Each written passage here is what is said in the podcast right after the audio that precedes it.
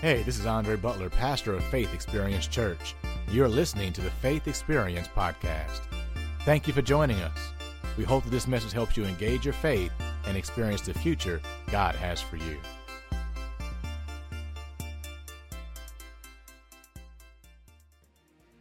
Amen. We're going to start today uh, by looking at what the Bible teaches. Uh, we're going to start looking at heaven on earth. Heaven on earth. And, you know, uh, we live in a day and age, of course, where there are so many belief systems in the world. Uh, you've got atheists, you've got agnostics, uh, you've got people who, you know, are, are Muslims or Buddhists, you've got Christians. Uh, and, and for anybody that's really trying to discover the true realities of life, uh, it can be kind of hard to do so. It's kind of hard to know who and what is right. And I believe this is one reason why the God of the Bible uh, causes something that we like to call miracles to happen. Because as he, he would have Jesus say, Jesus would say it this way He'd say, Believe me because I said it. But if you don't believe me because I said it, then believe me because of the miracle you just saw me do. So we want to take a few weeks and literally just talk about miracles.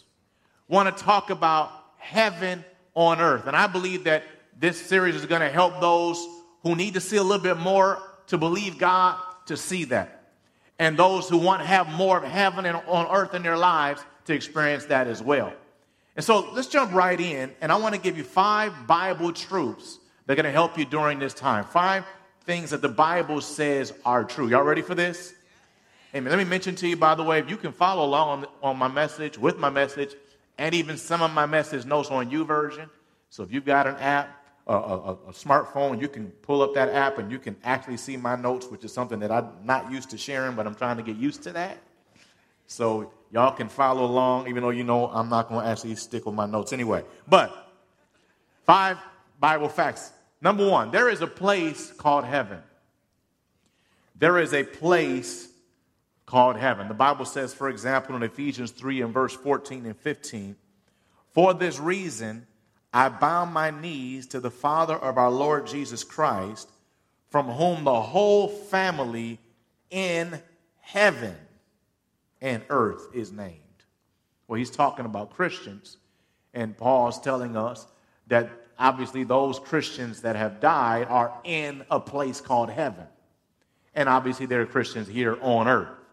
It's like I have family right now that's in Georgia. I can't see them. I'm not in Georgia, but I know they're there.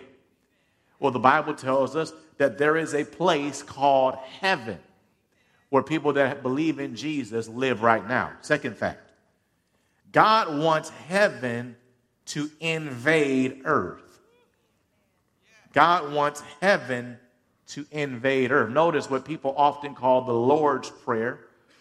And in Luke chapter 11, Jesus said to them, When you pray, say, Our Father, notice this, in heaven, hallowed be your name. Your kingdom come. Come where? To earth, right? Your will be done on earth as it is in heaven. So the kingdom of God or the kingdom of heaven coming on earth means that God's will would be done in earth, right? And what is God's will? How do we know how God wants people to live? Look at heaven. Everything that's going on in heaven is exactly like God wants it to happen. And God is saying, and Jesus is actually saying to them to pray so that what is going on in heaven can actually happen on earth, so that the kingdom of heaven can invade the earth. Number three.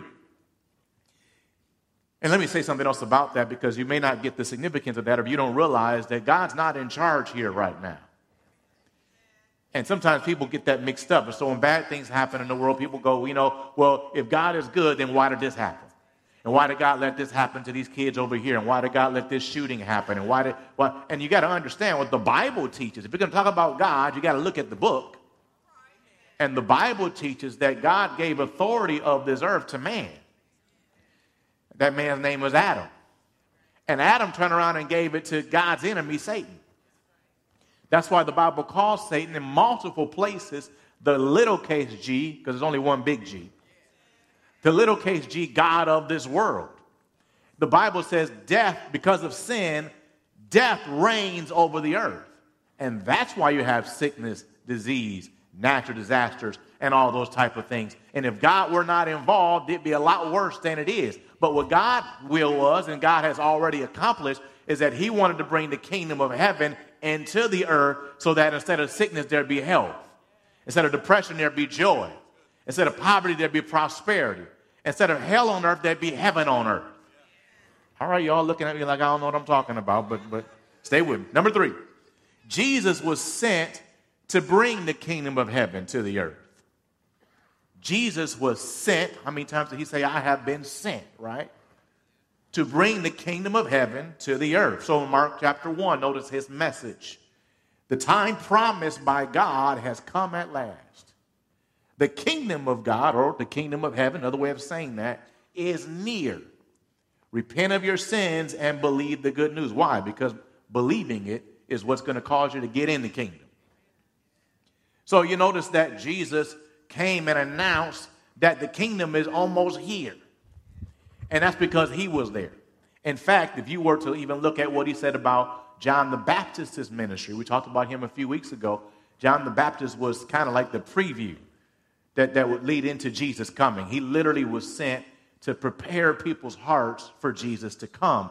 And Jesus said about him that since John started preaching, the kingdom of heaven suffering violence, meaning what? It's, it's coming on the earth and people are trying to get in.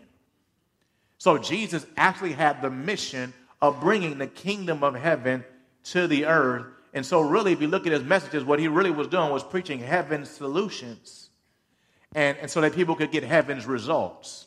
You ever go in the grocery store and people are trying to hand out samples of food? I don't know about you, I've never been one to just eat food that, well, anyway, some of y'all, y'all, it may not bother you, but I'd be like, I don't know where that food been, I don't know where your hand been, but, but whatever. They're handing out samples. Why? So that people can eat it and then they maybe they want to buy it. Well, what Jesus did was he went around handing out samples. He preached heaven's words so that people could experience those, those, those results. He healed people and said, hey, this is the kingdom of God coming to you. He handed out samples, but ultimately he, his, he was here to cause the kingdom of heaven to actually come to the earth. And then number four, Jesus opened the door or he made the way for the kingdom of heaven to come to earth. In other words, he actually accomplished his mission. How? He died and he rose again. And I won't get too deep into all the, the, the uh, specifics of that, but that's the bottom line. And when he died and rose again, now the door was open where now the kingdom of heaven could actually come into the earth. And one of the things that happened as a result of that is in Luke 24 and verse 49, where Jesus said, And now, so he couldn't do this before.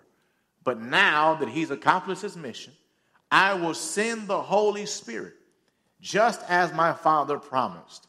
But stay here in the city until the Holy Spirit comes and fills you with power from where? From heaven. See, now heaven can come on into the earth because of what Jesus did. And then number five, and I'm just doing a little introduction here, so stay with me. And this one is specifically for Christians in here. You are not living to go to heaven someday.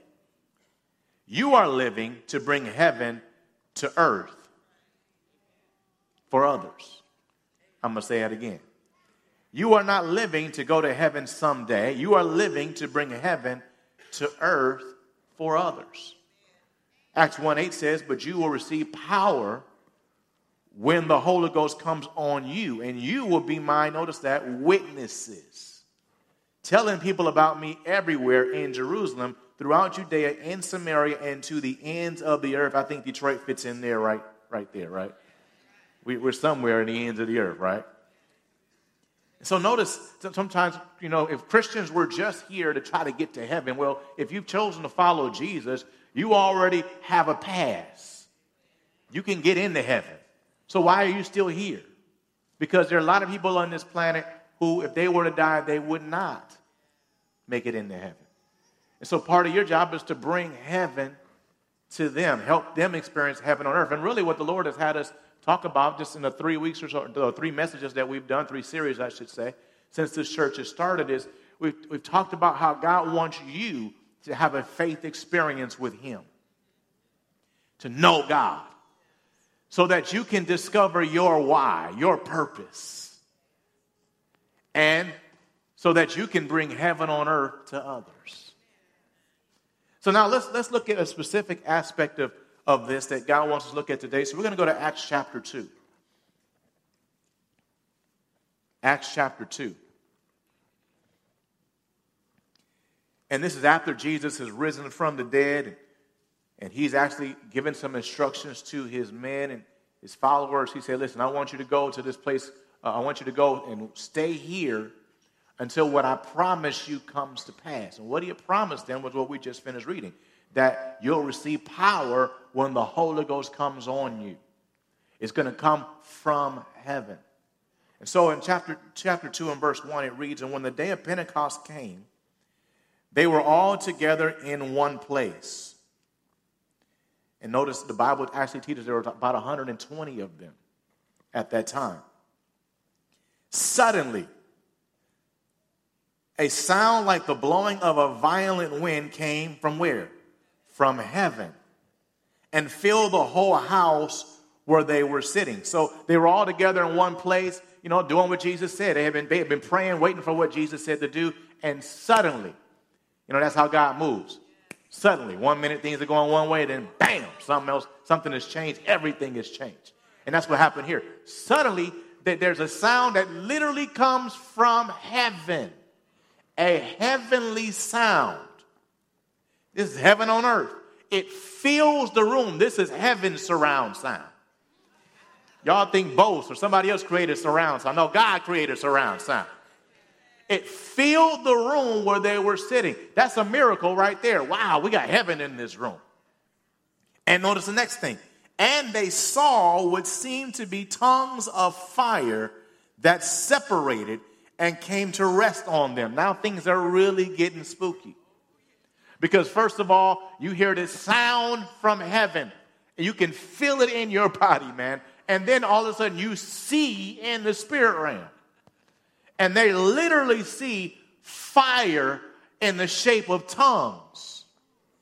And then it separates and comes to sit on them.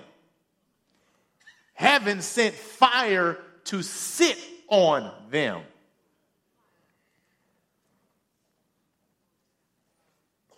Well, you think if that happens, something's going to be, there's going to be a result, right?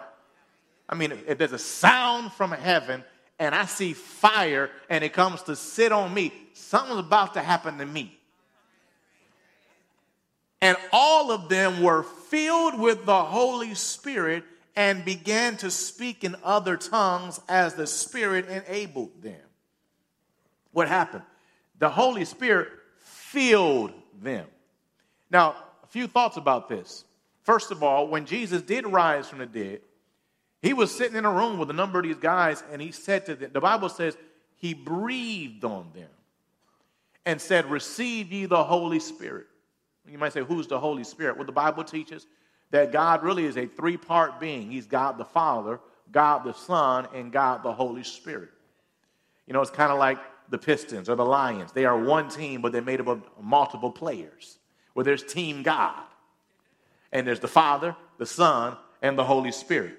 And when somebody chooses to believe in Jesus, the Bible teaches the Holy Spirit comes to live in you, in your spirit, because you are a spirit. You're a three part being, too, by the way spirit, soul, which is your mind, will, and your emotions, and body.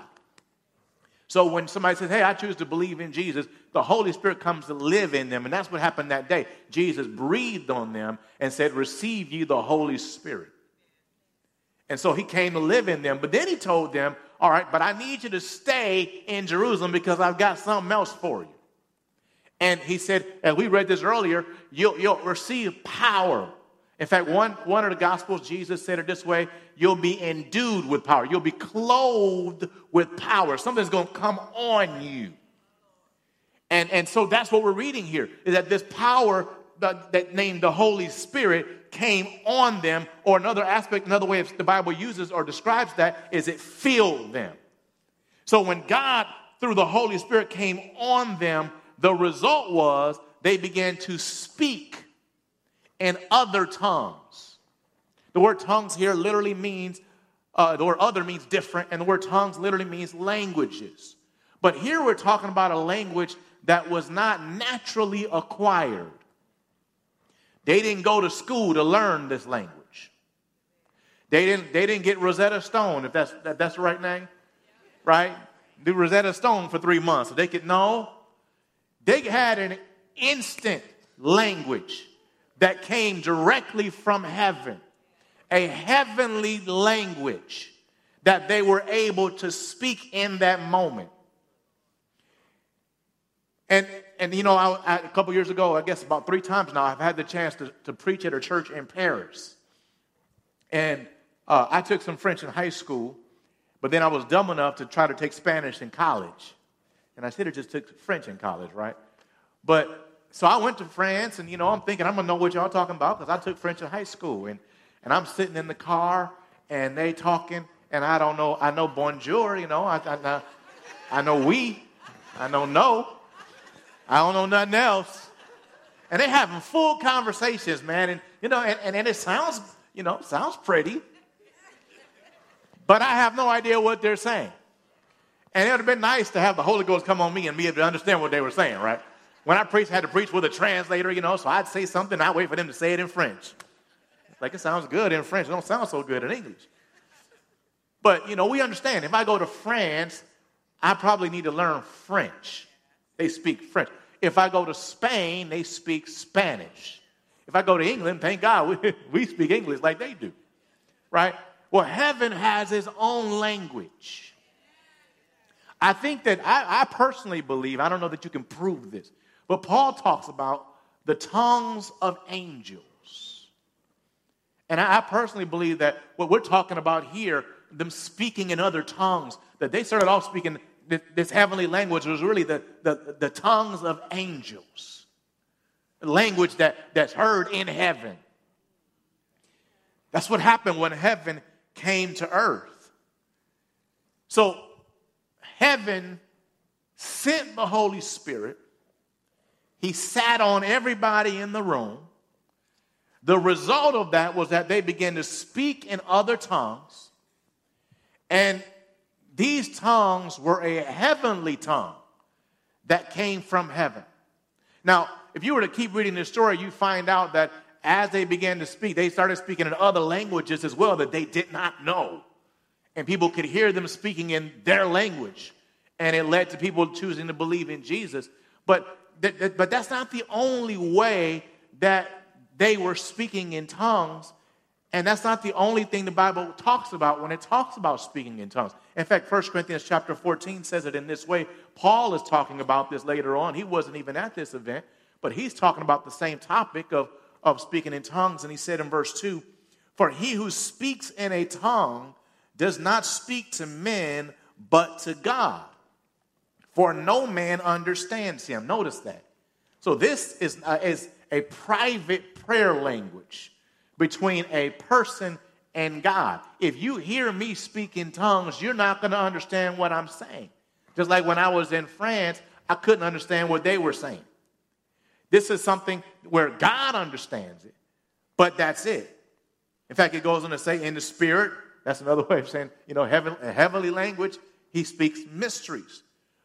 Then Paul said in verse 14, For if I pray in a tongue, my spirit prays, but my understanding is unfruitful.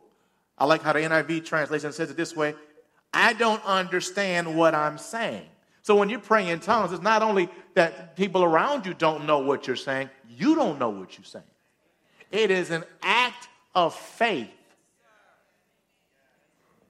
You're believing what the Bible says is true that when I'm speaking in other tongues, God hears me. I'm speaking out mysteries or divine secrets. I'm praying, and God answers prayer. And then notice verse 18, because some people think, well, man, what you're talking about right here, this is, you know, this is not, this is strange. And some people go on so far as to say, well, speaking in tongues is of the devil and all this kind of stuff. Paul said, Paul said, ain't nobody in this room as bad as Paul, including myself, right? I thank my God I speak with tongues more than you all. Well, if it were a bad thing, you wouldn't be thanking God for it. You'd be asking for deliverance. Jesus set me free. I can't help myself. Can't help myself.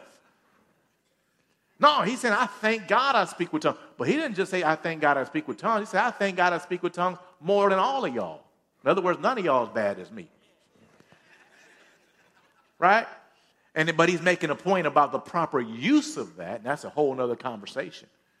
But notice here that, you know, speaking in tongues is a private prayer language between a person and God.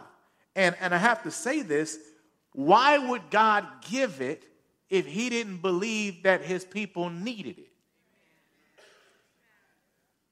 I'll come back to that. Let's go to Acts chapter 10. Let's see, was this just true of the, uh, the people in the upper room or just true of the Apostle Paul? Is this just something that some people get? Acts chapter 10 and verse 44. If you know this story, Peter is has been uh, he's had a faith experience. Man, God has shown up and pretty much let him know that salvation was not just for Jews, but that God wanted everybody to be able to go to heaven. That included people who weren't Jews, or the Bible called them Gentiles. So Peter goes into this room full of Gentiles, and he's going to be the first one to preach about Jesus to them. And the Bible says something very interesting happened even as Peter was saying these things, the Holy Spirit fell up on all who were listening to the message. So while he's preaching, the glory showed up. Another way of saying it. I mean, literally, the Holy Spirit just was like poured out on everybody in the room. Everybody. How did they know the Holy Spirit? Could they see the Holy Spirit? Could they see a cloud? No. How did they know? the Jewish believers who came with Peter were amazed that the gift of the Holy Spirit had been poured out on the Gentiles too. How'd they know that that happened? For, there's the big word. This is how they knew. They heard them speaking in other tongues and praising God. So, in other words, these guys are blown away. I mean, they came, came with Peter, probably were a little skeptical. You know, I don't know if this is you, Peter, you might be off, man. But then while Peter's preaching, all of a sudden, these folks start speaking in tongues. And they're like, whoa, I didn't even know these folks would get saved. I wasn't sure God even wanted them. And they're speaking in tongues just like we were. These guys literally heard about Jesus, believed it instantly, and instantly start speaking in other tongues. And then they said, well, we might as well water baptize them too. So they went ahead and water baptized them. But you see once again that, that this, this heaven came on earth, man. That this power came on even new believers, even Gentile believers. And the result was they were able to speak in other tongues. Look at uh, another example in Acts chapter 19. In Acts 19, Paul shows up in a city called Ephesus. He walks, he walk, runs into some, some guys who, you know, they believe in God and they, they think that they, you know, they're right on track. And he started asking them, okay, well, you know, have you been, what, what, how are you baptized? And they say, well, we were baptized according to John's baptism. He says, you don't know about Jesus? They're like, no. So he, he preaches to them about Jesus. They believe. And we get to verse 6, and he says, as soon as they heard this, they were baptized in the name of the Lord Jesus. So now they're saved, they're water baptized. Then, when Paul laid his hands on them, the Holy Spirit came on them, and they spoke in other tongues and prophesied. Same thing happened. A little different methodology, but here it is again. Brand new guys, Gentiles, you know, they're just brand new believers. And as soon as he got them saved, he got them water baptized, and then they were baptized in the Holy Ghost. They got filled up with heaven on earth, and they began to speak in other tongues. You see, the evidence that the Jews had that God was in what was happening with Peter, and, and that you could see throughout the New Testament well, was that these individuals spoke in other tongues just like they did when they received the Holy Spirit upon them. And, and, and that's what they had in Acts chapter 10. And, and of course, Paul, he understood that this was something God wanted people to have as well. So when he would go minister to people, he, he, he'd tell them about Jesus, and then he'd get them filled with the Holy Spirit so they could speak in other tongues, so they could have a private prayer language as well. We'll go to Luke chapter 11. in, in Luke chapter 11, we'll see something in verse 13. But let me mention this before we, we read this. You know, the Bible, you know, I, I remember going to Bible school and, and I heard Kenneth Hagin teach something along these lines 10 reasons to speak in other tongues. And, you know, uh, one of those reasons, of course, is that it causes you to be refreshed. One of those reasons is that it's a far more effective way to pray. The Bible says in Romans chapter 8 that we don't always know what to pray for. I mean, sometimes you get a call and it's just like, something happened to mama, pray. And you're like, what, what happened? What happened? And bang, they hung up on you. What do you do? You pray in other tongues. Because the Holy Ghost knows exactly what to pray for. He helps you to pray exactly according to God's will. Praying in other tongues helps you to build up your spirit, makes you stronger spiritually. We'll talk about that. Ultimately, and I said this a little earlier, if Jesus gives it, you must need it. If he gives it, you must need it. And the good news is that he does give it. That this is a, and, and in fact, Jesus said it this way in Mark chapter 16. He said, These signs will follow them that believe. In other words, this is a miracle that's going to point people to God. And one of those signs is that people, believers, will speak in other tongues. One of the things that's supernatural, one of those miracles that will get the attention of the world, people that don't know God, is when God's people start speaking in a language that is not of this world. And sometimes we think, well, you know, speaking in tongues, that makes me feel, you know, that makes me weird. Well, you know, any miracle is going to get somebody's attention.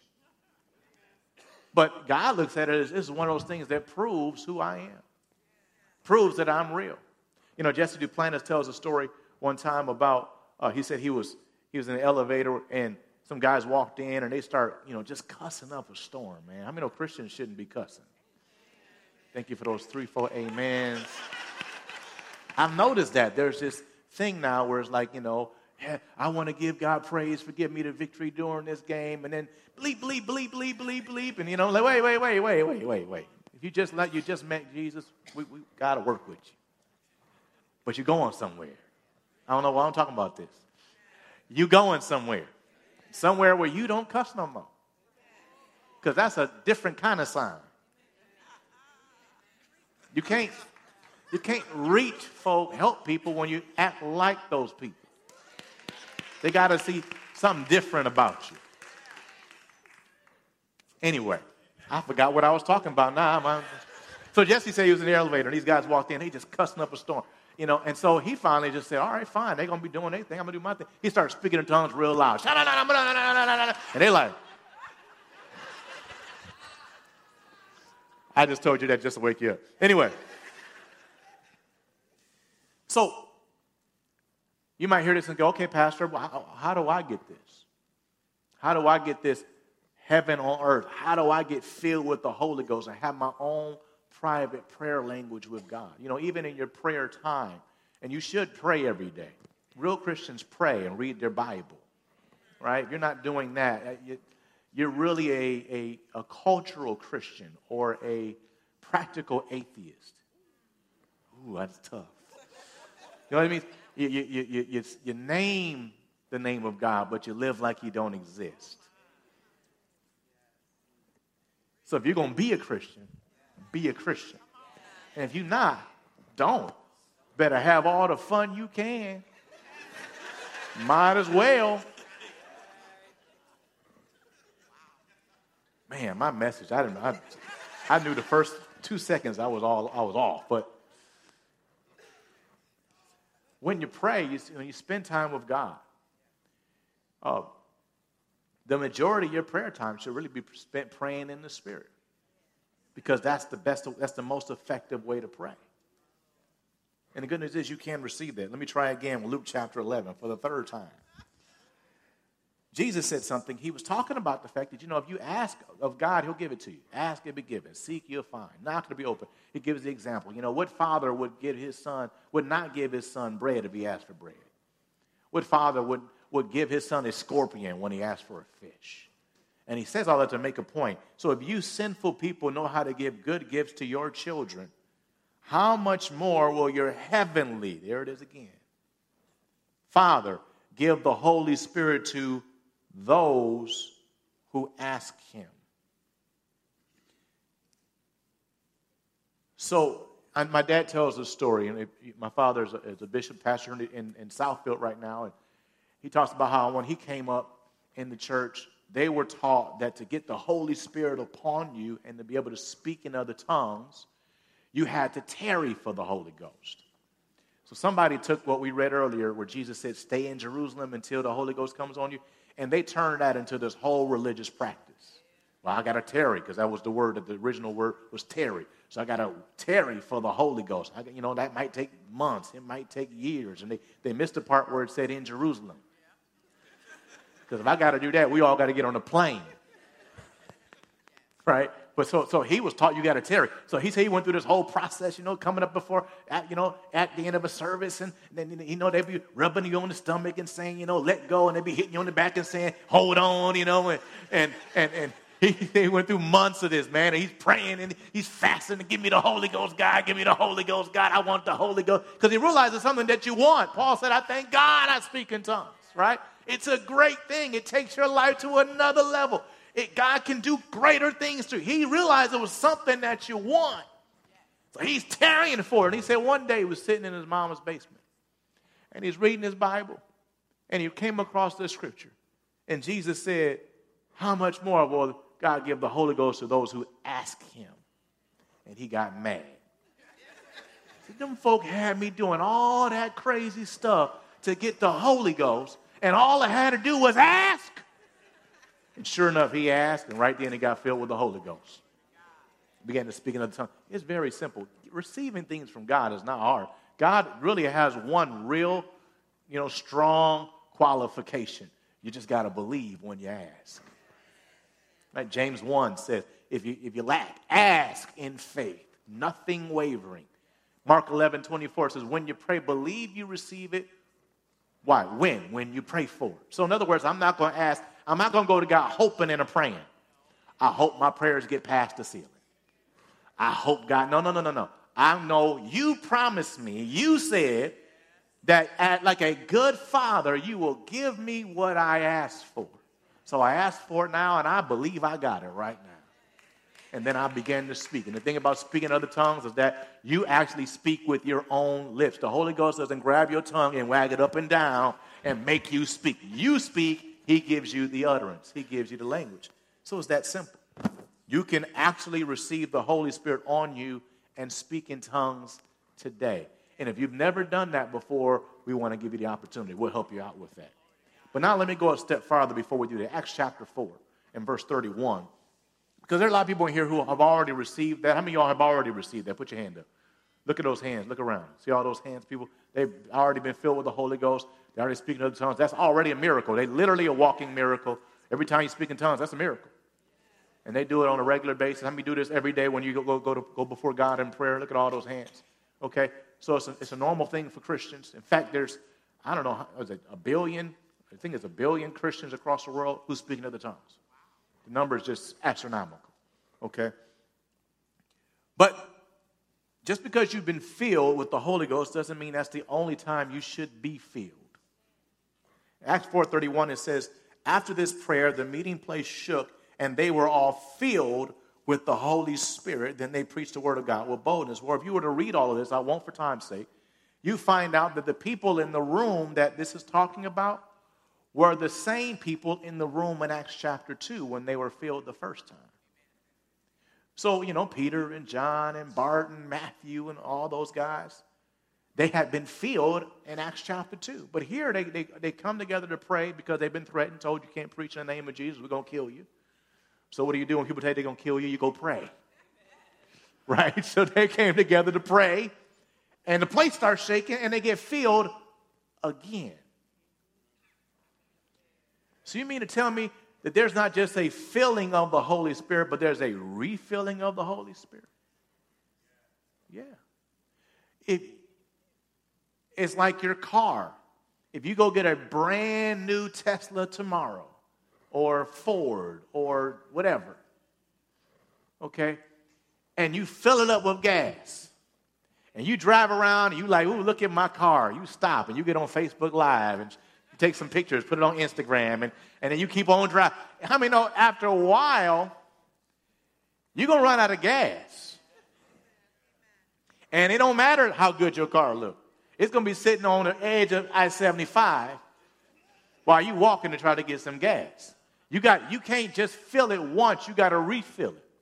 And, and there's people, you know, that, that have been filled with the Holy Ghost, where and their lives look nothing like it. They don't live anymore like Jesus. They don't have any more results in their lives. That's because they started off driving the car, baby. Yeah, look at this. Look what I got. Look what God did in my life. But for some reason, they didn't realize you got to refill the tank. That you can't just live, live your life without being, without refilling yourself. These guys were refilled on that day. And just like they can be refilled, you can be refilled. You need to be refilled. That's really one reason why we come to church is because when we get together and we start praising God, it's like, you know, all of a sudden the tank starts to get filled up a little bit more. That's one reason why you might come out of here feeling a little bit lighter, and a little bit better than you did when you came in. Because you started getting filled up. You started getting some of that Holy Ghost juice, that happy juice. You know, and all of a sudden it just started to help you a little bit more. And really, this is what God wants believers who are already spirit filled to do. Look at Ephesians 5 and verse 18. Paul said it this way He said, And be not drunk with wine. Oh my, we could preach that all night. Sipping saints are slipping saints. who said that? I don't know who said that. Somebody saying, I don't know if I like this church after all. No, we, we believe God loves you. And if you're struggling with some of these areas, that's fine. We, we're here to help you. But we're also going to give you God's standard. You know, Jesus preached grace and truth. So we're going to give you God's standard because if you get to God's standard, your life's going to be better. And you'll be able to do more. So God's standard is, hey man, don't be drunk with wine. It actually goes on to say wherein is excess. One translation says because that will ruin your life. But then what does he say? But be filled with the Spirit. Well, the actual original writing, if you know anything about the Bible, the original New Testament was written in Greek. And what we have today in our hands or on our tablets is actually a translation. That's why some people say, I, I found a contradiction in the Bible. You might have found a contradiction in a translation, but you're not, you didn't find a contradiction in the Bible. That's why we have the original Greek. The original Greek says, be being filled. In other words, don't just get filled once, constantly get filled. Like your car is constantly getting filled. And how many know we ain't too thrilled about that with the gas prices? But God's saying, be being filled. You ought to live your life constantly getting filled with the Spirit. You ought to be getting refillings all the time. And in fact, the Bible actually goes on to tell us in Acts chapter 6 that there was a group of people that, that when, when, when they needed to find some leaders in the church, they, they told the people, they said, I want you to find people who are full of the Holy Ghost. It was actually going to be an election. And they're saying, We want you to elect seven men who are full of the Holy Ghost. That's actually good advice for Tuesday. You want godly people that actually live according to what they say they believe, right? And so, how do you know that somebody's full of the Holy Ghost? I mean, to be described as full of the Holy Ghost, he's not talking about somebody that just got filled once. He's talking about somebody who lives filled. He's talking about somebody that when you think about them, you think that's somebody that's always full of God. Anybody know somebody like that? I know some people like that. You get around them and, and it's like, you know, I know they pray. You know, something bad happened, everybody else going off, and they just calm. You're like, man, you, you pray. You got a prayer life. Teach me. He's saying, they're, they're saying these are people who stay full. And this is really what God wants, is that anybody that's a believer to constantly stay full of the Holy Ghost. And how would you know that somebody stays full? Well, if you look at Ephesians 5, he tells you some of the, the reactions, some of the results of staying full of the Holy Ghost. And I want you to notice the, the, the uh, punctuation here because it's a semicolon showing you that these are things that happen once you're full, not these are things that happen that make you full. If it was a, you know, double colon, if you want to say that, then it would say, oh, these, this is how you get full. But no, he's telling you this is what happens when you are full. What do you do? You speak to yourselves or one another in psalms and hymns and spiritual songs, singing and making melody in your heart to the Lord. When you're full of the Holy Ghost, you get a, a song in your heart. You walk around, you, you find yourself singing something under God, you know, and you didn't plan to. You may not be able to sing a bit. That's all right. The Bible says make a joyful noise to the Lord right? But bottom line is, you just got a song in your heart. You know what that means? Can, there's some joy bubbling up on the inside of you. My kids would ask me that sometimes, Daddy, why are you always singing? And I was like, I sing because I'm happy. No. I start singing that song. Anyway, but what it is, I, I don't just decide to walk around the house singing. I'm full of the Holy Ghost. And, and, and so it just bubbles up on the inside of me. It actually says singing and making melody in your heart. What's very interesting about the word melody there I mean, is that it refers to playing with an instrument.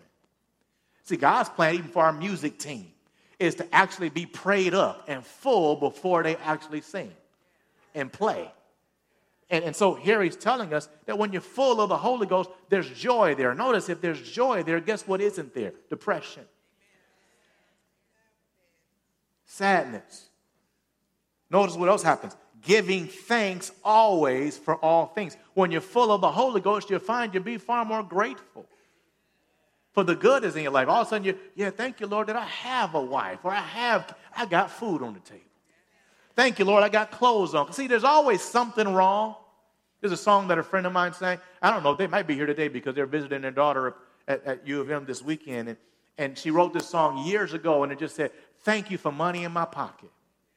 Thank you for cash in the bank. Thank you, Lord, you've been so good to me. I don't know about you, but I think there are times where, where I, I have to remind myself, you know what? I got clothes on. You know what? I, I ate good today. Hey, my kids, they, they, they're doing well.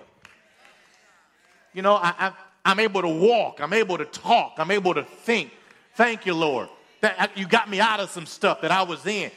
I messed up and you were merciful. I, I should have had this happen to me. But you came in and you, you, you made it like it didn't even happen. I got some things to thank you for. Some of you, you got family to thank God for. You got friends to thank God for. You may only have two friends, but thank God for your two friends. Come on. There are things to be thankful for, even though you might be looking at some bad things. And when you're full of the Holy Ghost, you'll find it's easier to do that. And if you're busy thanking God, guess what you're not doing? Complaining. You're not complaining. When you're full of the Holy Ghost, the next thing submitting yourselves one to another in the fear of God. Two thoughts there. Number one, the word fear doesn't mean like, you know, terror, it means reverence. When you're full of the Holy Ghost, you have a proper reverence for God because He is God. You know, you are God's reality TV. You know, we think that Mark Burnett created reality TV with Survivor. No, God created reality TV. He's watching all of us. He sees everything we do. You see in the Bible the phrase, in the sight of God.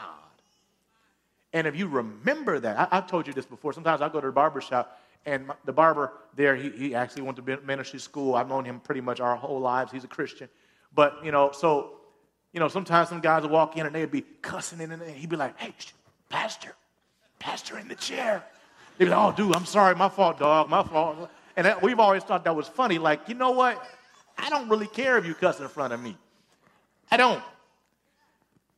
But you won't cuss because the pastor is here. But God is everywhere. And you lose that when you don't get full. But when you're full, you're reminded, man, yeah, God's everywhere. And I need to, to live my life right before Him.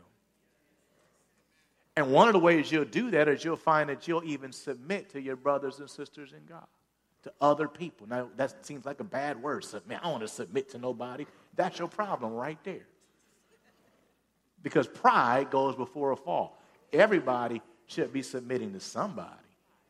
There should be a place where, you know, people can speak into your life and tell you some things you don't want to hear. Right? If, if that makes, that's how, where, that's where you're easier to work with that's how things get done when you have humility. When you take the position, I don't know everything. My way may not be the best way. Or my way may be the best way, but you know, it's, it's not my job to impose that on them. Let, us help them to figure it out on their own. See, part of what happens when you're full of the Holy Ghost, it makes you, it helps you to stop being mean. Now, if you mean all the time, people look, they don't, they don't like you because you're mean. It's because you need to get filled. Somebody say, get filled.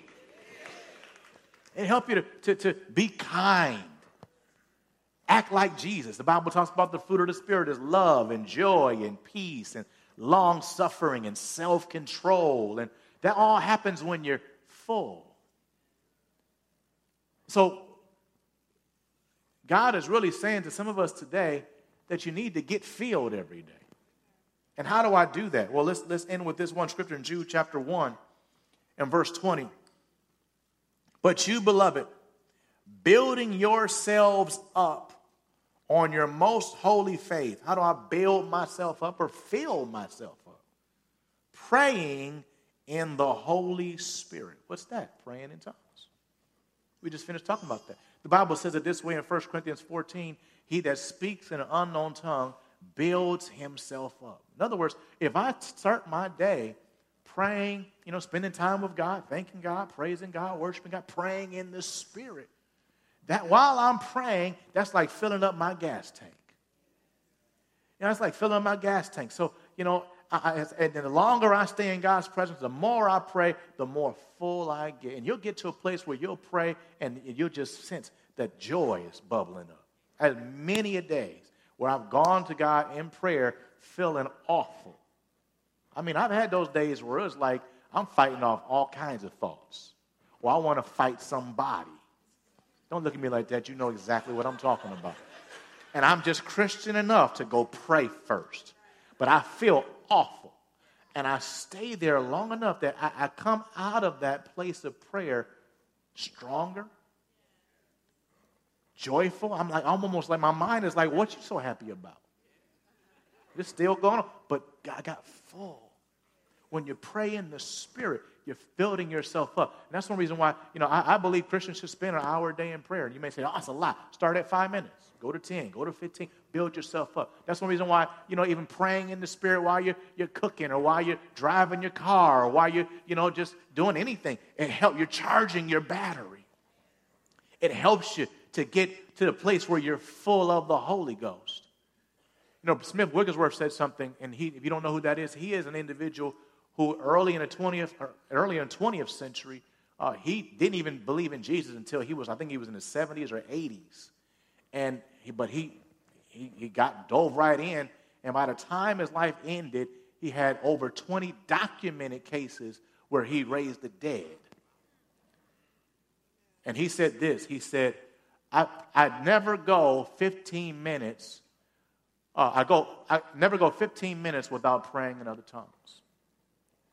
In other words, he, he would go throughout his day and he'd pray in tongues, you know, and he might take a little break and be doing something else, and he'd go right back to praying in tongues. Well, that's how you get those kind of results. You want to do miracles, you got to pray in the Spirit. You got to stay full of the Holy Ghost. And so I really want you to remember uh, uh, something that a woman of God said, said, her name is Lynn Hammond. She said, This week, remember that the church is not to be your all in all spiritual experience. A church service where we come corporately together is a place God can use to confirm or add to what you are already experiencing in Him. How am I experiencing in Him? Because every day I'm getting filled. Every day I'm, I'm making sure I'm full of the Holy Ghost. And every day God's joy is in my heart, God's peace is in my heart. God is leading me in my direction, in, in, in my life, and God is using me to do great things. So I want to challenge you today. If you've never been filled with the Holy Ghost, get filled. And if you have been, stay filled. Come on, let's just bow Thank you for tuning in to another Faith Experience podcast. Remember, God has a future for you.